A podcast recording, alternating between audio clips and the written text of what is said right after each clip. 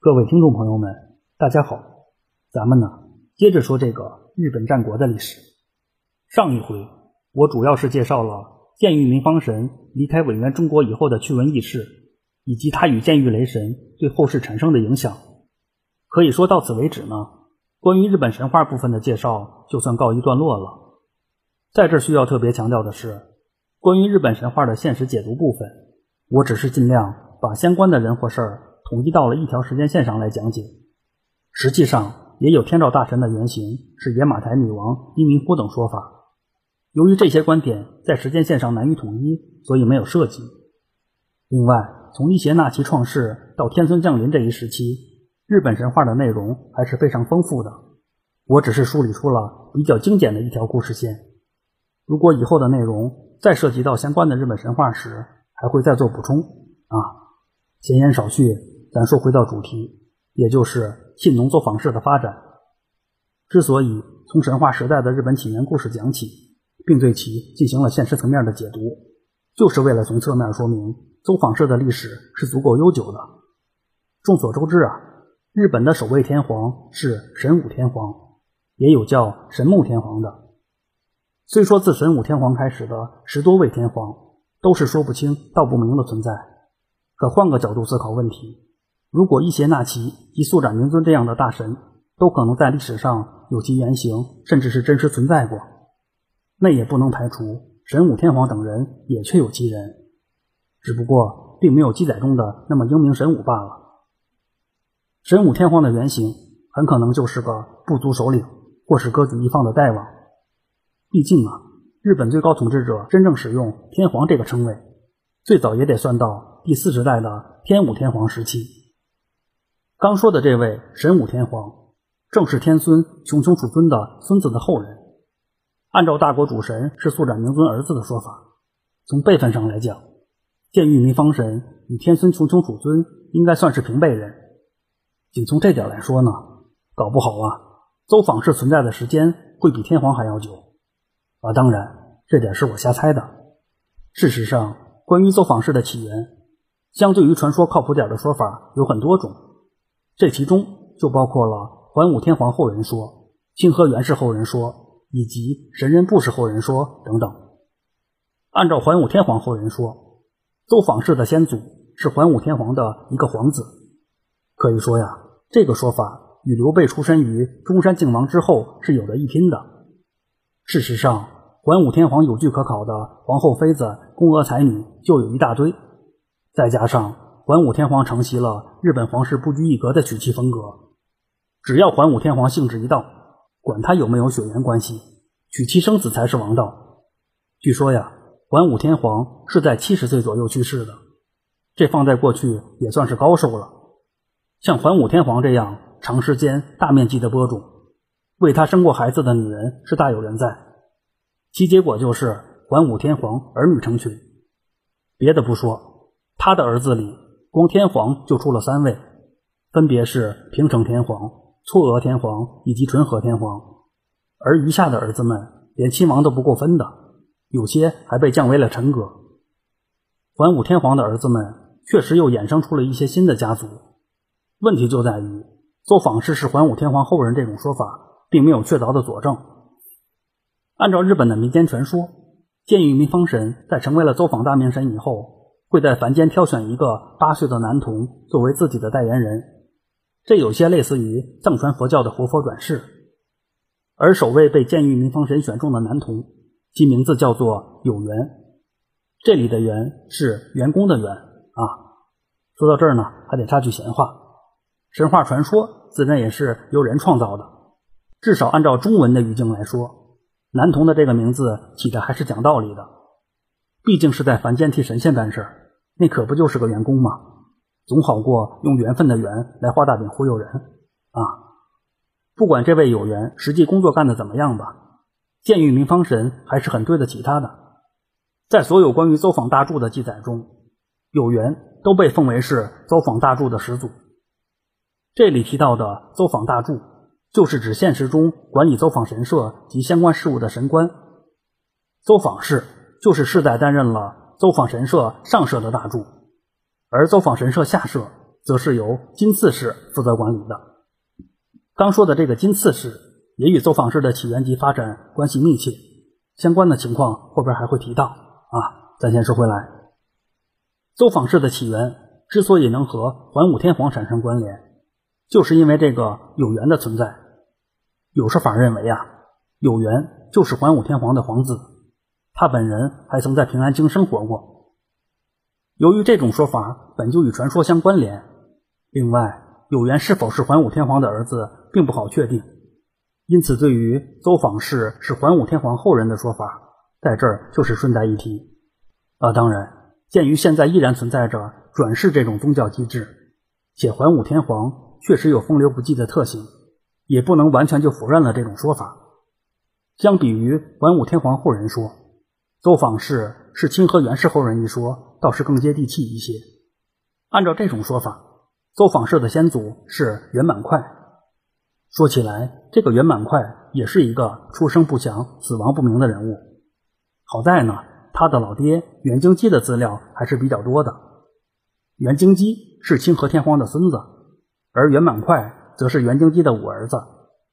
虽说关于袁满快的资料很少，可是他的真实性倒是毋需质疑的。基本能够确定的是啊，圆满快的后人大都定居在了信浓一带。所谓的信浓袁氏，基本就是以圆满快系、袁赖继系、袁赖清系、袁义光系。以及原为义系为主的信农四将中的村上家就属于元赖清系。说到这儿啊，还得多说一句，信农四将中的另一个木曾家虽然也被称为是清河源氏的后人，可实际情况要更为复杂一些，具体的会稍后再讲啊。咱说回来，通过上述几个源氏的派系，就不难发现，清河源氏的后人在信农一带覆盖面极广。从这个角度来说，有走访氏是清河源氏后人的说法也并不奇怪。也不知道啊，这是不是走访氏在刻意为之？毕竟在平安时代之后，是由源氏做了天下，主动给自己认门硬核亲戚，总不是什么坏事啊。综上所述吧，以上两种说法可谓是各有瑕疵，都有待进一步确认。鉴于走访氏的起源问题已经成了悬案。咱也不奢望能够找出答案。之所以在事关走访氏起源的各种说法中，先抛出了上述两个观点来讲，是因为建玉民方神被官方认可并得到大力推崇，就是始自于平安时代。而比较可信的，走访氏开始世代担任走访神社上社大柱的时间，也是开始于这一时期。因此说，至少在时间节点上，上述两个起源说还是相对靠谱的。除了上述这两种起源说以外，其他事关走访氏起源的说法，都和建玉明方神有着直接或间接的联系，或者说与神话依然存在着比较深的关联。就比如走访氏起源于神氏及大神氏等说法，在这其中可信度比较高的一种起源说，就是邹访氏是神人不氏后人的说法了。从时间先后来说，邹访氏是神人不氏后人一说。应该是年代最为久远的，因为所谓神人布氏的始祖，就包括了大国主神与建玉民方神。在这儿需要强调的是，神人布氏又包括了三轮世系、周宇世系以及金次世系，而周宇世系及金次世系这两个分支都有可能是走访氏的先祖。建玉民方神正是周宇世系的始祖，金次世系的始祖虽然另有其人。可追根溯源的话，依然会联系到建玉民方神身上。另外，金次世系很可能就是由周宇世系分离而出的分支。因此说，按照邹访氏是神人不是后人的说法，是无论如何也绕不开这个建玉民方神的。对于邹访氏到底是不是建玉民方神后人这事儿，已经很难确定了。能够确定的是，日后邹访氏凭借着。建玉民方神传人及走访神社大柱的身份，着实是得到了不少实惠。另外，其身份及地位也得到了官方及民间的广泛认可，这也许能从侧面说明一些问题。一方面，不排除走访氏确实是建玉明方神的后人；另一方面，也可能是因为走访氏是获得过官方认证的，或者说官方需要邹访氏是建裕明方神的后人。既然天皇界认定了天照大神是其皇祖神，那建裕明方神也应该有后人。只有这样，才能更进一步的证明天皇阶层存在的合理合法性。从天皇的角度看问题，管他是邹访氏还是其他什么事，只要能和自己好好配合，就是最佳的建裕明方神后人。而邹访氏。无疑是得到了天皇界认可的。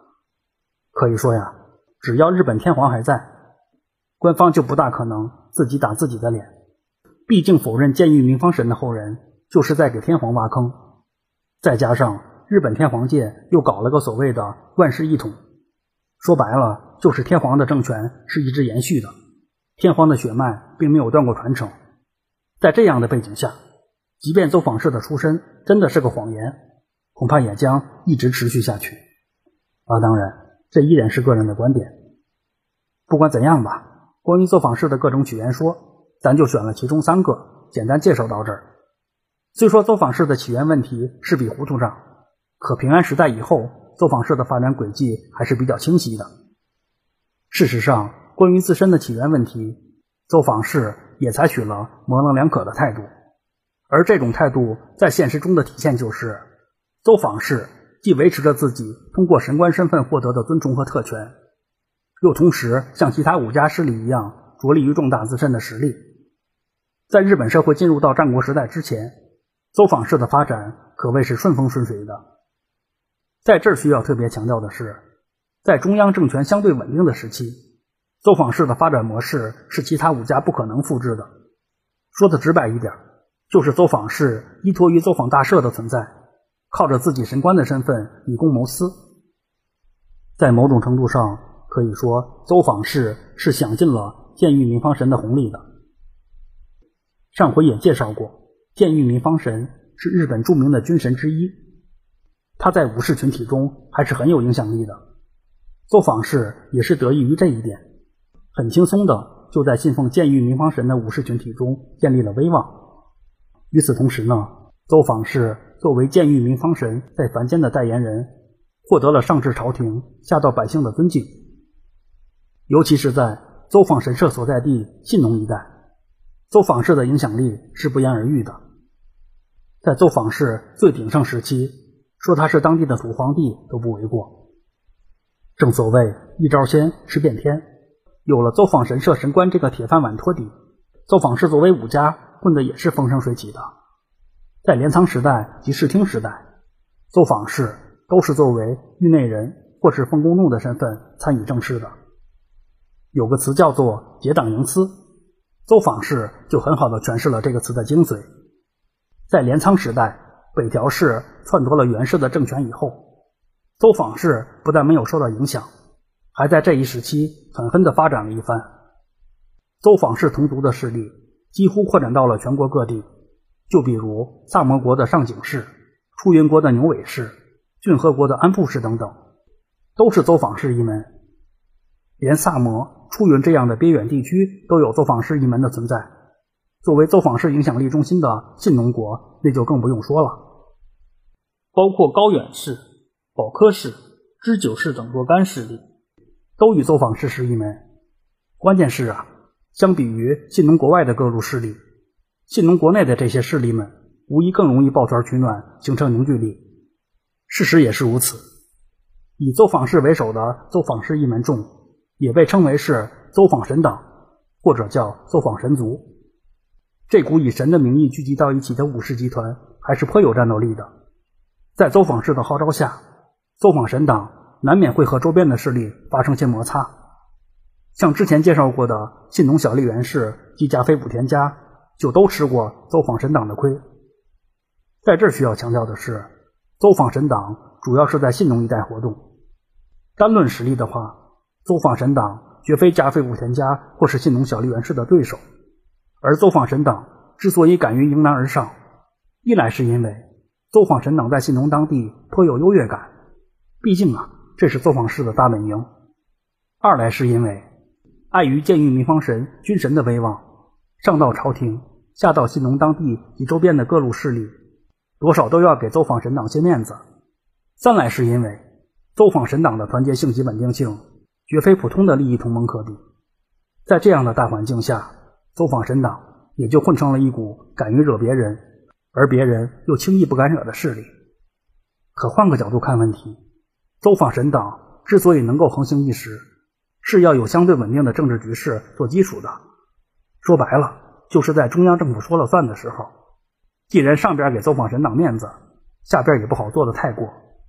可一旦等到中央政权土崩瓦解的时候，就比如日本战国时代，就算是监狱明方神本尊亲临，也得看看你有没有真本事。走访神党终归是个零散小势力的集合体，在你死我活的日本战国时代，可以说走访神党是很难走出信农这一亩三分地的，能自保就已经很不错了。后来的事实也证明，走访神党连自保都做不到。比较讽刺的是啊。日后终结了走访神党好日子的人，正是监狱明方神的信徒武田信玄。时间关系呢，本回就先讲到这里，咱下回接着走访式的发展历程说。关于下个月的播出计划，十二月份计划更新三集，暂定于十一号、二十一号及三十一号更新，敬请喜欢节目的朋友们知悉了。最后还是老一套，感兴趣的可以微博及微信公众号关注。闲着没事做自己，是后面有儿化音，我会同步更新相关的节目资讯。谢谢您的收听。